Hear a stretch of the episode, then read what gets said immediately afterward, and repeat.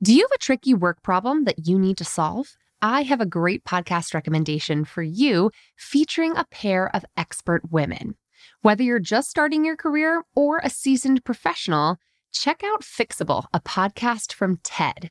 Hosted by Harvard professor Frances Frei and her wife, leadership coach Anne Morris, the brilliant duo provide honest, actionable advice to help you navigate everything from a gaslighting manager to returning to work after parental leave. They'll leave you feeling empowered and ready to act. Listen to Fixable wherever you get your podcasts.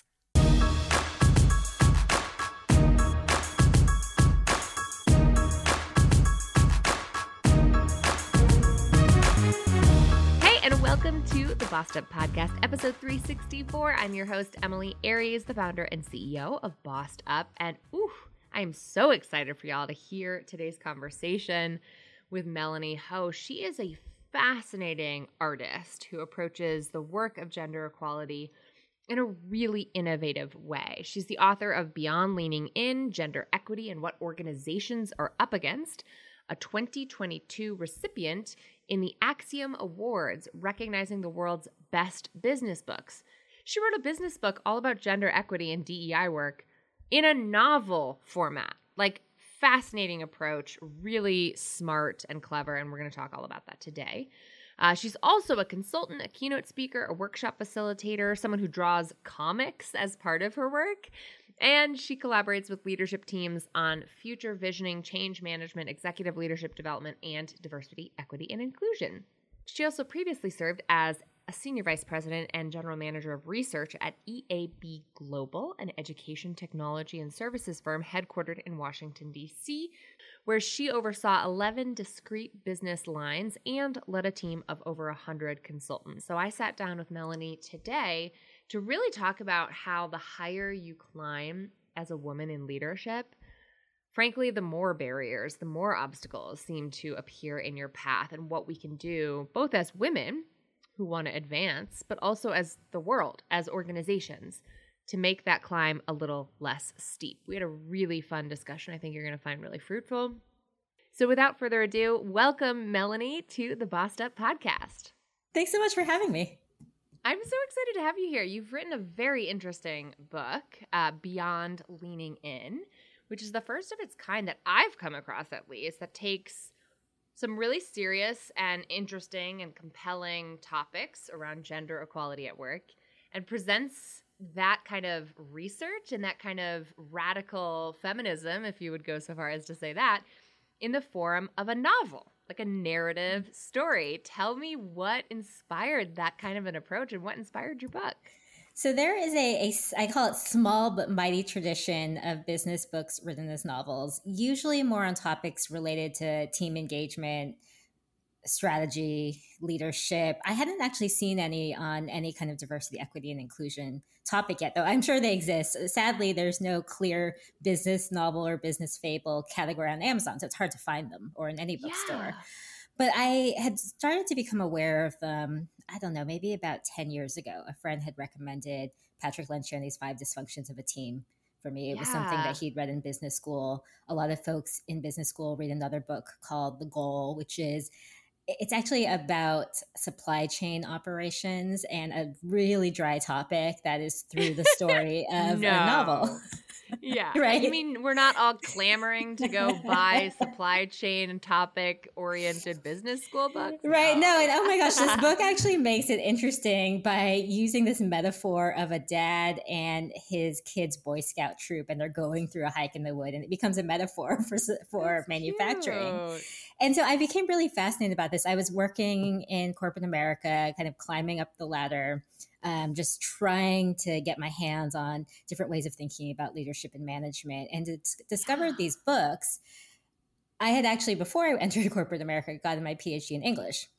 Oh, wow. And my dissertation was called Useful Fiction and mm, it was on early 20th century American literature and how so much was changing at the time. Professionals, you know, the, the 1920s were kind of like the 2020s, right?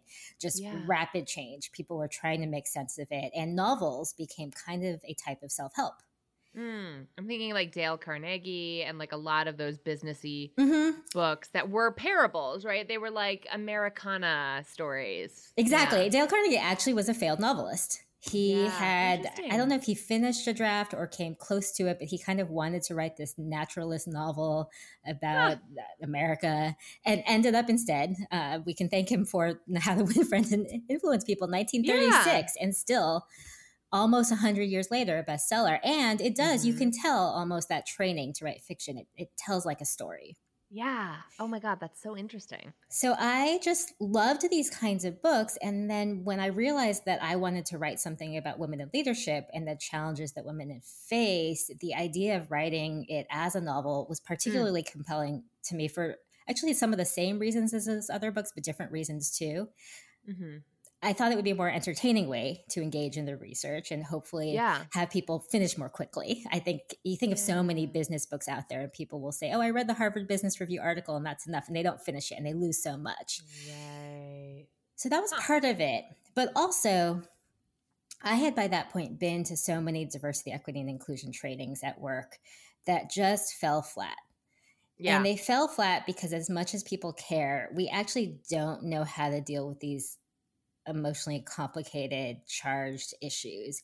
And so, you know, you look at a case study and it would describe some unfortunate act of bias that occurred at a fictional mm. company. And the people around the room would at first kind of absorb it and say, "Oh, does that happen here? That's too bad." But then mm. the the emotions, the defensiveness, the fear, the guilt, whatever would mm-hmm. kind of mm-hmm. come in and suddenly the discussion would become this defense of the well-intended and everybody yeah. starts defended why the person committing the unconscious bias didn't mean it even though yeah that, that's why it's called unconscious bias they didn't mean it and so my goal right. with beyond leaning in as a novel is that it's told from the point of view of seven different characters. We go back yeah. and forth. They're men and women. They're all levels of the organizational chart, mm-hmm. different generations. And so that really gives you a sense they're all well intended. Nobody means to be biased. No one means to perpetuate it, including the female leaders. And yet, the systemic they and do. cultural issues are so powerful that they yeah. do. Yeah, yeah, yeah. yeah. I, it's funny. I spoke with um, the author of White Fragility on the mm-hmm, podcast mm-hmm. a couple years ago now, and she really hammered that message home of how difficult it is to talk to a predominantly white audience about racism because you just run into that like I'm a good guy or I'm a good gal kind of mm-hmm. identity block. And so, what you're doing here is you're allowing us in a narrative format to really identify with all of these different characters' experiences. And it, I, I think it's such a sneaky way from a psychology standpoint, in a really powerful way, like to to force us to recognize that we can make sense of these different people's experiences, even if we object to their behaviors in a way. That's my hope. Is that you almost have so much fun reading the book that you don't realize that you're learning something. And yeah. that what you're learning is both which characters do you most identify with and why, but yeah. also who are the characters that you don't identify with and you understand their perspective without them having to do the emotional labor of explaining it to mm. you. Mm. Yeah, right. And a book can do a lot of that labor for us. Uh, but it takes a lot of work to write a book. So, how do you feel about being a woman writing this kind of a book, and especially being a woman of color? You know, like, did you have to live these experiences to be able to tell them in a powerful way, or how did you come to the topic of gender equality yourself? A lot of the experiences are, are, are definitely lived. And mm-hmm lived, but also I think compared with others. So, one thing I find, I think this is true of so many women and people of color, is we'll experience some kind of bias at work and then we'll question ourselves, right? Did that happen mm-hmm. to me because I messed up? Wait, it felt like bias. Was it bias? And you actually don't know. And yeah. I just became fascinated by interviewing women for years. It's just I was the person that you were sitting next to me on the plane, or I met you at a conference in the hallway, and I would just start yeah. interviewing you. Like, tell me about your experience. What's it like at your organization? Because I wanted to know if what I was experiencing at my workforce, even as I was climbing the ladder, I became a senior vice president. Uh, you know, I had a corner office. It looked like I had a lot right. of power, and in so many ways I did. But it was almost like the more senior I got, the more barriers I faced and the more I saw. And so I wanted to be able to compare those with other women other industries, other types of organizations, large and small, and also just all of the research. Yeah. Everything in the research feels almost a little sterile. You know what I mean? Mm-hmm. You're like, oh, but that's not me and my individual experience in this meritocracy that I perceive to be in. Like it's very much about me and my performance and what I can do to be better. We don't see ourselves as a class of women who are being, you know, held back by these barriers. It's so pernicious, it's so implicit, it's so hard to wrap your hands around that I think connecting the research on these macro trends to your lived experience can be very very difficult for all of us. I'll tell you, I started a document in 2012. I published this book in 2021. Mm-hmm. In 2012, we had an engagement survey at our office where the women scored a lot lower on it than the men did. Mm-hmm. And that led to the woman in our department getting interviewed by HR, basically to probably make sure nothing illegal was happening by their point of view, right? They were covered. Yeah. But that was when I started to wonder, well, what are all the reasons for an engagement gap? And I, I still have it. It's just this one page Word document with bullet points that I took into my meeting with HR. Mm-hmm. Yeah. to explain my perspective. And, you know, nothing really came out of those conversations, but I had that document. Yes, I had that document. And actually, yeah. Yeah, I kept adding to it over the years. I love that. Let's talk a little bit about the engagement gap because that's where you start your book. Mm-hmm. And I don't think this is well understood. So tell me about the engagement gap, how you see it, both as a sort of phenomenon and also what role it plays in, in starting off the novel. The novel begins from there are multiple points of view, but even though I don't think it starts here, I, I think of it really as the story of Deborah. Mm-hmm. And she's a CEO, she's a baby boomer. And she's one of these women who has just smashed the glass ceilings. She has mm-hmm. fought hard to support other women. Yeah. She is a great boss.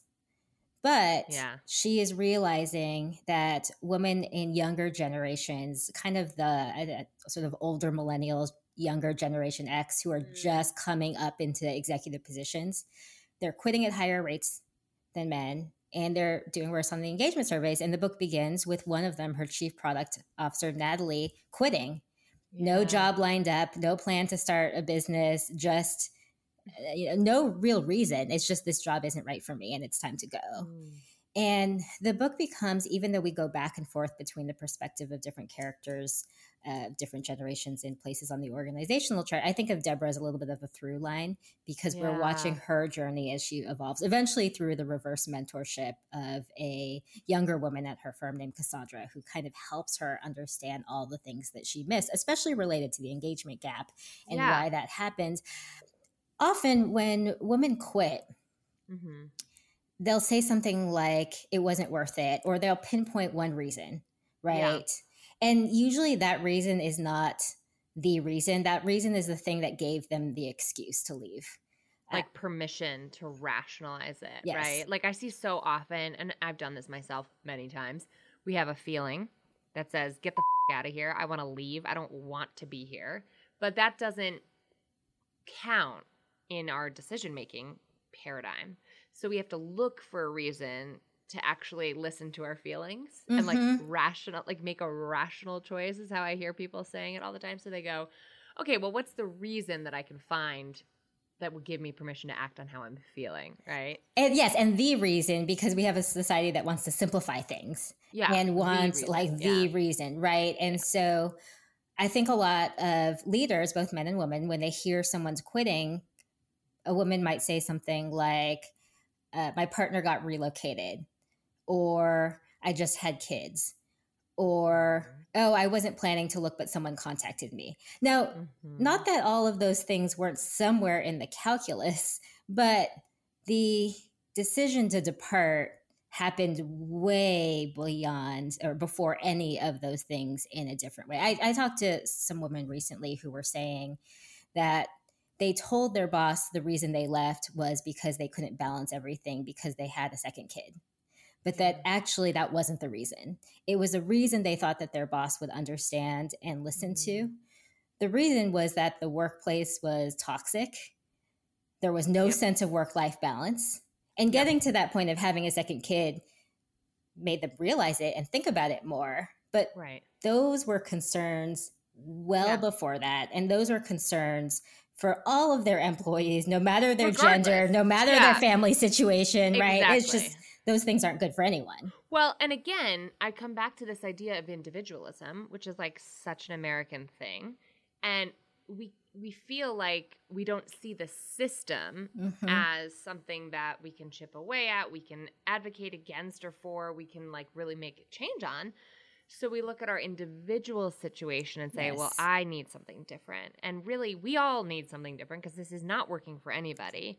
But to your point earlier about being a storyteller and a collector of stories, like one of the most powerful things that I've seen move the needle time and again through everything we do at Bossed Up is coming together as a community of women makes all the Mhm. difference. Because when women come into our programs, like our leadership accelerator, level Mhm. up, and we all hear each other struggling with the same things across industries, across organizations, and we all say, I'm here because I want Yeah. to accelerate my career. I'm here because I believe in my ability to lead and to become a manager and to like refine those leadership Mhm. skills. Then we no longer see those obstacles, the barriers you talk about, as just a unique individualistic like oops i have this like one problem that's not going to work Yep. for me it becomes a systemic clearly a systemic problem that i think gives people a little bit of context that's really important right Mhm. It's em- it's empowering when you realize that it's not just you. yeah and we're not alone and then we can maybe do something about it yeah so that that engagement differential you know what i mean is part of what i hear you getting at is like this is a systemic thing you've seen right is Mhm. that women are lacking engagement because the world's making it really hard for us to feel engaged at work sometimes And because we're not treated equitably. And I think that that's the power of mm. diversity, equity, and inclusion being the acronym that most organizations use. Some I add justice, J, belonging, B, instead of just diversity. And that's the problem is so many organizations still think about diversity, equity, inclusion as just diversity, right? They've stopped at do we have Yeah. representation? And they look around and they count the number of women they have. They count the Mhm. number of people of color they have. They don't think about, okay, well, are they getting promoted at the same rates? Are they getting paid the same amount? How are they treated day to day in meetings? Are their ideas listened to and heard? Are we valuing the skills that they're bringing to the workplace? Any, I could keep going on, on and on. Um, the answer is no. No, right? like the answer is no across the board. Yeah, and I, I see so many people in the DEI space, D, DEIAB, DEIABJ, like however you want to call it. I see so many people there being like, let's go to the next level. Like Bossed Up, we're focused on the first time manager, right? Mhm. Promotion and how men are getting promoted at twice the rate as women. So Yep. we're helping organizations solve for that with learning and development programs to help cultivate that next generation of women managers and women leaders. But like, I guess my question for you here is when you go through this book and you're writing about the different systemic barriers that people face, that women and people of color face in particular, do you feel like your hope is that this book could be used by the powers that be, so to speak, to make systemic improvements? Or for women to see themselves as not alone in navigating them? I hope it's both. I do love hearing from women readers who will say to me, you know, I thought it was just me, and reading this, I realized it didn't. But I also love hearing from readers of all genders who say that it actually forced them to really think about the system because we Yeah. see these interconnected characters and what is happening to them. And you'll see one event happen from one character's perspective and then a different perspective Yeah. from a different character. And I think that's so important. I have a friend who teaches in a business school. She teaches on gender and business.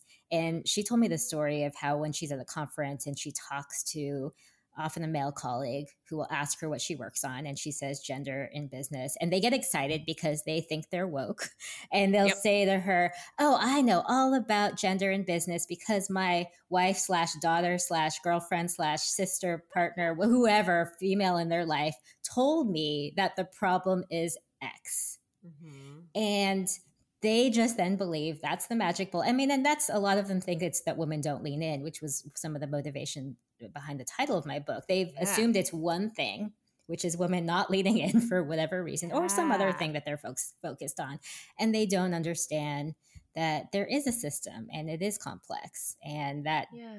that we shouldn't be afraid of that. Right.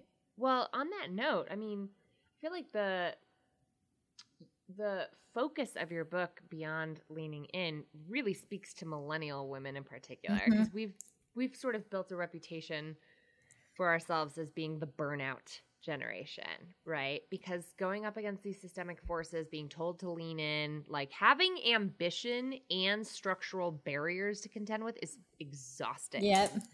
And so, like, in the wake of just chronic microaggressions and constant battle, you know, we're not we're not so young anymore, millennial women, right? We're like, uh, we're like reaching a certain point in our careers, and so many of us are tired. So, where does the unique experience of being a millennial wom- woman, like, where does that inform your work? Mm. And Mhm. what would you say? you hope millennial women to take away from your vantage point. Mhm.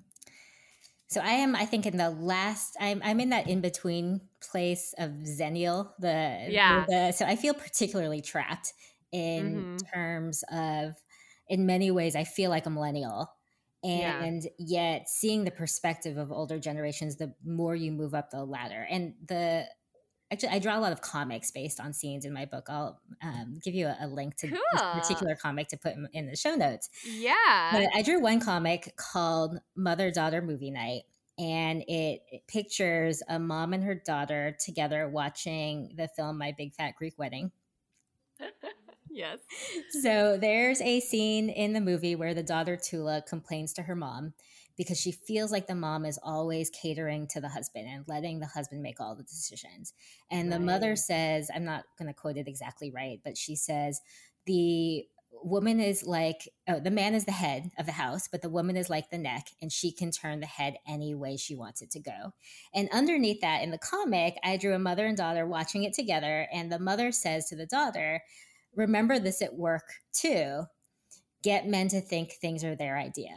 Mm-hmm. And the daughter says, you know, I don't know, mom, there's got to be another way. And I use this comic a lot to yeah. facilitate conversations across generations because I kind of think of it as if you look at the older Gen X or the baby boomers, they really had to play by the rules of the boys club. They were fighting Mhm. explicit bias right. and, you know, sort of like pushing those boulders up the hill.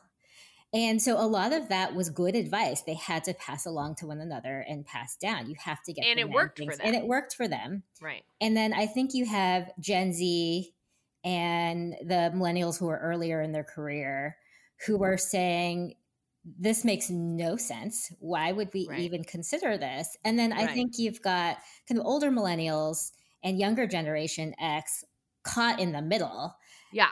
with this, like, okay, well, this is kind of how I made it, Yeah. but I don't want to pass that advice down. You know, I right. I definitely advanced up the ladder by getting men to think things are their idea, but also by trying to mimic their behaviors in meetings, right? Right. Interrupting, talking louder, all of that. And so it's hard because on the one hand, it works. hmm On the other hand, it, kind of works to a point. hmm right eventually we run into those barriers and you know, i drew another comic uh, about the basketball metaphor um, i use called points versus assists i'm not a sports Mm. person at all but i used to watch basketball with my dad when i was a kid and i wasn't paying attention to much but i remember he would always talk about how there were players who got points and there were the players who got assists and Mm. you can't win the game as a team without the assists right Right. but people don't care about them. People only care about the points. And there's a few chapters in my book where we see the characters navigating this points versus assist dynamics in meeting culture.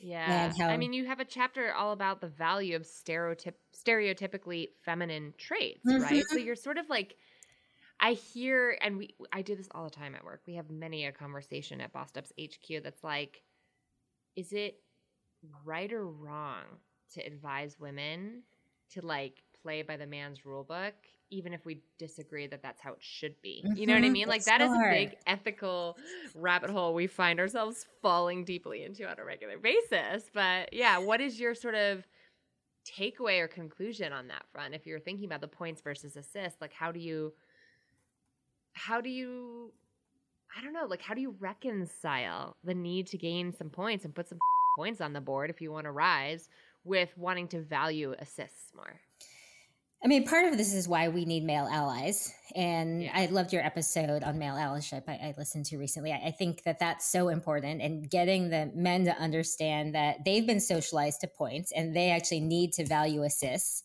Right. And value assist in terms of their own contributions and how they behave in meetings and whether they're amplifying other voices, but also when they're managing – their direct reports. That right. just teaching direct reports how to interrupt and assert themselves needs to be balanced with teaching direct reports how to listen and collaborate and all wow, of these stereotypically feminine traits, right? Love that. Love that. So I think that's one thing, and that we can actually change policies around that. We can change incentives. We can change how people are evaluated in performance reviews and for promotions and all of that. I think that mm. that's one step. I mean, as far as helping women understand the tightrope that we have to walk and the Goldilocks yeah. dilemma we have to walk, I always struggle that when talking to women coming up in their careers. And I, I think the best thing is for them to just be as aware as possible. Yeah. And yeah. to be aware and understand where they fall on the spectrum of points versus assists. Mm. And both knowing where they fall, that self awareness, that knowledge of the context, then they can make their own decisions. Right. And say, okay, this is where I want to grow more. Right. And there isn't blanket advice. No, right? there's like, not. Yeah. It's not a one size fits mm-hmm. all. So, like, I do find like everyone who's in the business of giving career advice for a living, right? Like, you stick your neck out and you say, here's what I would do. And at the end of the day, people are going to do what they need to do for themselves. Mm-hmm. And like hopefully the work we're doing is like equipping people to be as thoughtful and informed and empowered to advocate for what they want. But like what they want is really up to them, mm-hmm. you know, and and what you want might change over the course of your career. But and what yeah. they mo- want may lead them to them realizing they're not in the right organization right now, yeah. and then they can use those skills of being able to speak up their accomplish up about their accomplishments to find another job. Yeah, absolutely. I think that's always in the back of my mind is like, look, you advocate like a hell. You fight like hell for what you want, like climbing that corporate ladder, getting that corner office, SVP over here, right? Like do you and if you're getting chronic feedback that they do not value you, mm-hmm. right? If you are getting the constant negative reinforcement that this place is never going to give you what you want out of your career, like the only rational, to mm-hmm. use that word again, like the only logical, the only self empathy that you can extend yourself in that moment is to get the out. You know, like you got to start to look at your options. You have to start to think about leaving because sometimes that is your best next move. So, I wanted to ask you about the concept of leaning in because obviously the title of your book is, I think, alongside a good a good number of think pieces, books, or articles that have been written in the wake of Sheryl Sandberg's um, 2013 Lean In, which is kind of you know far behind us now. Mm-hmm. What inspired you to sort of pick up where she left off, and how do you relate to her body of work? I remember in 2012 when her TED Talk came out, and I found it so inspiring. And mm-hmm. I was at the point of sort of just beginning to enter management I had friends who were all in the same position in our career, you know, early 30s. We're, we're, we're we've proven ourselves and we're going to move yeah. up. And we would watch that TED talk before asking for promotions and raises. It was so empowering. And so I think for me, when 2013, when Lean In came out, and I was actually at this point in my career, I had just been promoted into a really senior position. So I went from managing four people to 70 literally overnight. And so that was Dang. a year where I was just trying to make sense of it all. Right. But also suddenly saw so much because I was seeing what I was experiencing, and also, I now have all these data points, right? Mm-hmm. No longer was I wondering, oh, was this just happening to me or my you know, few friends who were trading notes? Managing a lot of people, being in leadership meetings with peers, and knowing more about the people they were managing, suddenly I saw how much women and men were talked about differently in mm. conversations, mm. right? Mm. The you know, Chad is great with data. Haley has an infectious smile. And then you know that Haley's actually better with data. And just mm. every day, just coming up into against things like this. Yeah. And so Lean In came out. And at first, I thought, well, this is great because this will get the conversation going about gender at work and all of these issues. And to me, I don't think this has anything to do with Sheryl Sandberg herself. It's sure. like the phrase lean in took on a life of its own and kind of got weaponized against women. Mm-hmm. And I talk about it as corporate America just loves its sound bites. Yes, and, and bumper stickers. Yeah, it's, it's like they want a solution that can be put on one slide, and you can't put all the complexity of gender yeah. bias on a slide, but lean in is two words. yeah, right? you're like done, solved, done. got it. Yeah. Gender equality, lean in, right. Done. And so I yeah. think that became this like soundbite culture, right? And so suddenly corporate America leaders of all genders had their solution, which is uh, what I noticed, and I would compare notes with women at other places as well. Any kind of issue that would come up related to gender inequity, it didn't matter what the issue was, right? It yeah. the answer was women need to lean in and they're not because either they lack confidence or oh because they are struggling to balance work and family. And yeah. that was it. There's just like no other analysis, discussion, yeah. not even listening to any of the women. It was just Ugh. like, okay, problem, lean in. Let's give the women some assertiveness trainings. Like, you can't mm-hmm. stop. There's a lot of other things going on. Yeah, totally. I mean, it is a little maddening, right? Like I, I love um what's her name? Anne Marie Slaughter's mm-hmm. Unfinished Business. Yeah. It's such a should be required reading for everyone after Lean In. Yes. be handed yep. Unfinished Business right afterwards because I do think, you know, as someone who makes a living teaching women assertiveness, like I do think that takes mm-hmm. a big part of it, right? That is a big part of it. And and yes. that sure as hell better not be the end, right? Like there's so many systemic forces that organizations need to get together on and like so much that men can do to help complete the work that needs to be done. And also understanding why is it that women often do need assertiveness training? Right. Why do we often lack confidence? And so much of it is how we're socialized from a young age. So much of it also just gets worse at the workplace. That yeah our confidence kind of gets whittled away. I remember when I started yes. my corporate job and I had so much confidence as a public mm-hmm. speaker. Mm-hmm. I had in college spoken to audiences of thousands. Yeah. I had you know, taught at UCLA and just had no fear at all. And then I got into my corporate job. And the yeah. first public speaking thing I needed to do, the advice I got from multiple bosses of multiple genders was you're really short so you shouldn't stand behind the podium. Otherwise, people will notice how short you are. And it's like all that confidence, mm-hmm. moments like that, they whittle away because it's like, okay, the audience is going to judge me as a short Asian American woman. They're probably going to think mm-hmm. I'm meek. They're and realize, and of course, those biases exist, and it's good to know them. Right. But to have that be the main guidance I got, I it really did impact how I thought of myself as a speaker, even though before that I was so confident about it. Right. Absolutely. I do think like I don't know if I, I think it gets couched as wisdom, but whatever this experience mm-hmm. is of getting older, like the more experiences you have under your belt, the more negative experiences you're going to have yeah. under your belt.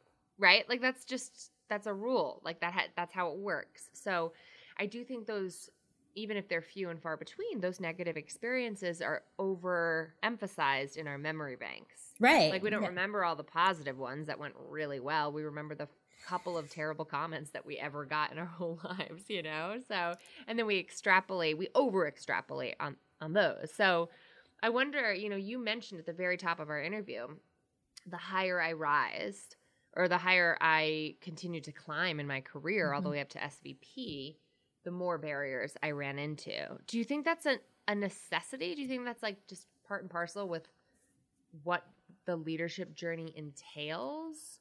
Or do you think there's something we can do to sort of inoculate ourselves against that? Or how, how do you think mm, about mm-hmm. steeling yourself against that internal identity crumbling as you rise in the ranks of any organization? Oh, that's such a great question because it's true. No matter your identity, leadership is hard and it gets more complex as people move up. And often there's not enough awareness of that, of just right. the different types of leadership skills that you need at each level. I love the book, The Leadership Pipeline, which I think articulates yeah. very well at, at every level what do you need to do differently. So I think the first step is just understanding that and normalizing it because there's so little attention at many organizations. They do their required leadership trainings, but often leaders don't really care about the details of why it's harder, what are the new yeah. skills that you need to learn. And then I think for women, just it gets back to that knowledge is power, community is power. Right. Having other women to talk to, realizing that there are things that get get harder. The Goldilocks dilemma we have yeah. to deal with at every level. It gets even tougher as you yeah. move up that it gets even tougher as you move up because there are more likely cases where you're the only woman in the room. Right. It gets tougher yeah. as you move up because suddenly you see more and you actually realize what other women are facing. And you have to make those calculations of what yeah. kind of advice you're going to give them. So, just even knowing that that's going to happen, I think helps totally. because so many women look up and they think it gets easier. Yeah. And I mean, there's some there are many things that are better. Yes, in right, some ways. In some ways, yeah. it does. You know, having power and privilege can certainly help, mm-hmm. but having more responsibility makes people feel like I have to be less risk tolerant. Right? We become yeah. more risk averse, yeah. and so that really backfires. I think for women and the women in our leadership accelerator, like I think it's so powerful for women on the rise to have a community of other women on the rise mm-hmm. that they don't work with. Yes, that you is so I mean? important. Like an outside advisory board makes such a key difference in your determination around like what is intrinsic and what is external. Mm-hmm. Like what is me and what is my environment. And that's a hard call to make. It is so hard because in your own environment, it's like that quote about the fish in the water, right? In your own environment, you're so used to it. You don't even notice the small things that actually someone yeah. working at another employer will say, no, no, no, right. that's, that's not you. Not that's okay. Kind of not normal. yeah. yeah. well, oh my gosh, Melanie, I could be talking with you all day about this. And I've really enjoyed hearing so much of your experience personally, as well as your approach to you know the way you wrote this book is so fascinating. Um i literally could just keep going but i want to give you back some time in your day. So for those listening who are like oh my gosh tell me more melanie. I want to keep up with you. I want to see what you're up to and check out your book where should folks follow up with you so my website is www.melanieho.com. You can find all my social links there. I reply to every single message, so please contact me if anything I said here you violently disagree with and want to debate, uh, have follow up questions, just want to say hi. You can find the link to my Instagram there, or we'll also put it in the show notes. It's MelanieHo13, and that's where you'll find my comics that are so about cool. DEI at work based on my novel. I also do a lot of keynote talks and workshops, uh, yeah. facilitated workshops where we use my comics as a way to lower folks' defenses. I actually have folks do a little bit of drawing. I make it as non scary as possible. We use drawing as a way to just get more creative and think about how to solve these difficult challenges. So, if y'all know of any conferences that are looking for a just fun and different approach mm. to this or trainings, let me know. This is so cool. You are such an artist in how you approach this work. That's very cool. Um, thank you so much for being here, and I will definitely drop all of those links in today's show notes. And I can't wait to see you on the gram. Yeah, I'll see you on uh, on Instagram. Awesome. Thanks for being here, Melanie. Thanks for having me. And now it's time for this week's boss move of the week. Hi, this is Leanne from Texas, and I wanted to share my boss move of the week.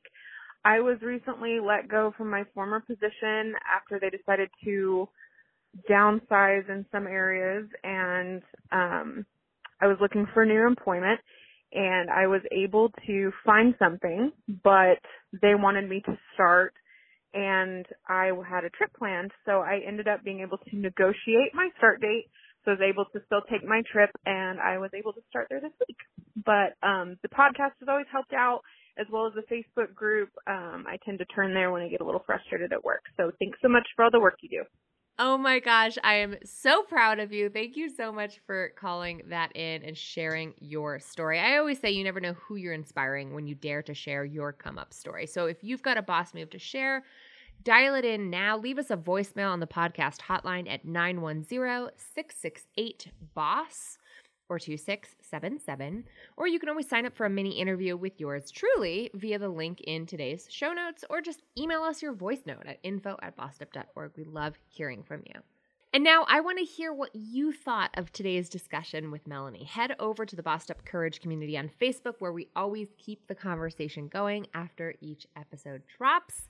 I'd love to hear if you uh, have run up against obstacles as you've climbed any ladders that you've been navigating at work. What you feel like are your biggest barriers to rising in leadership and as a woman leader in your workplace, or what you thought of Melanie's unique and really creative approach to writing about DEI. I can't wait to hear what you have to say. And also want to remind you that all of today's show notes and resources can be found at today's corresponding blog post, bossedup.org slash episode 364. That's bossedup.org slash episode 364. Until next time, let's keep bossing in pursuit of our purpose. And together, let's lift as we climb.